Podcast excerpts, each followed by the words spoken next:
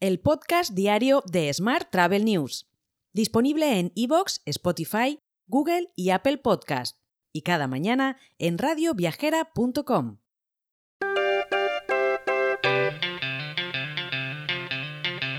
Saludos y bienvenidos, bienvenidas un día más al podcast de Smart Travel News, edición 1218 ya del miércoles 5 de julio de 2023. Además, hoy es el Día Mundial del Bikini, por alguna razón. Vamos con la actualidad del día. El Innovation Summit Business Travel and MICE se celebra hoy en Madrid, reuniendo a expertos y profesionales del turismo de negocios y eventos corporativos. Precisamente hemos tenido una entrevista con sus organizadores, Natalia Ross y Óscar García, quienes revelan las ideas fundamentales detrás de esta primera edición y los temas clave que se van a abordar. Puedes escuchar esta entrevista en nuestro canal de Spotify, por ejemplo, en podcast, o también ver el vídeo completo en nuestra web, que sabes que es smarttravel.news. Más temas. España recibió en mayo la visita de 8,2 millones de turistas internacionales. Esto supone un 18% más que en el mismo periodo de 2022 y un 4% más que en mayo de 2019. Estas cifras suponen de nuevo y por segundo mes consecutivo un récord histórico en número de visitantes y también en volumen de gasto, muy importante. De hecho, el gasto medio por turista en el mes de mayo se situó en los 1.183 euros, con un incremento anual del 3%. Más asuntos. Según datos del informe Verano 2023 realizado por Web Loyalty, las ventas online en la categoría de viajes crecerán un 30% este verano. Asimismo, los hoteles son los players del sector que más venderán a través de la web, alcanzando el 55% del total de ventas en esta categoría, seguido de los vuelos con un 21%. Cambiamos de asunto. En Madrid se ha celebrado el Diálogo para la Cooperación Turística España-China. A esta reunión asistieron más de 200 representantes del sector turístico de España y de China, lógicamente, y a una delegación de 60 directivos chinos de las principales turoperadoras y agencias. Durante el debate se analizaron las nuevas tendencias del viajero chino tras la pandemia y los desafíos actuales del mercado, tanto desde el punto de vista emisor como del receptivo. Más temas. AENA ha adjudicado el contrato de suministro de electricidad procedente 100% de energías renovables para todos los centros gestionados por la compañía y lo ha hecho a Endesa Energía e Iberdrola Clientes en los próximos cinco años, un contrato valorado en 450 millones de euros.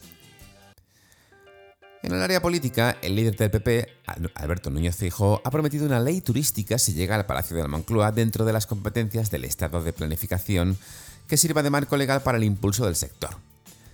Además, ha prometido aprobar un PERTE con recursos suficientes, impulsar un plan renov de la hostelería y reformular la estrategia de turismo sostenible 2030.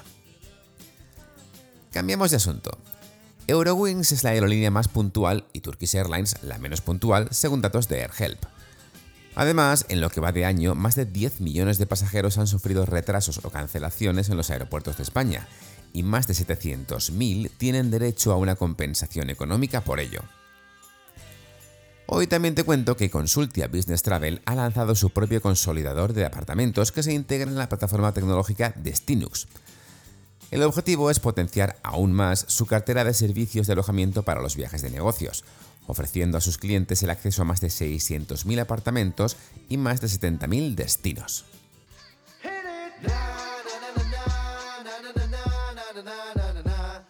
Vamos ahora con la actualidad internacional.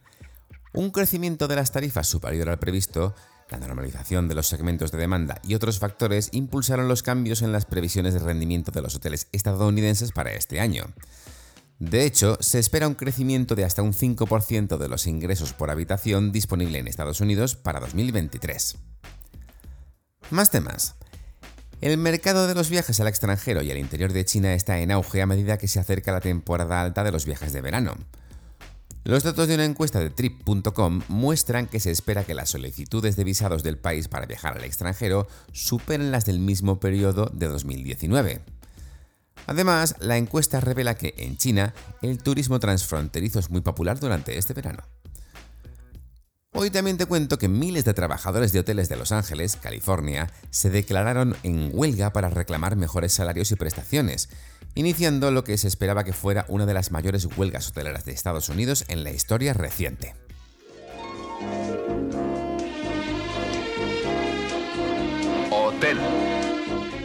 Y terminamos hoy con la actualidad hotelera.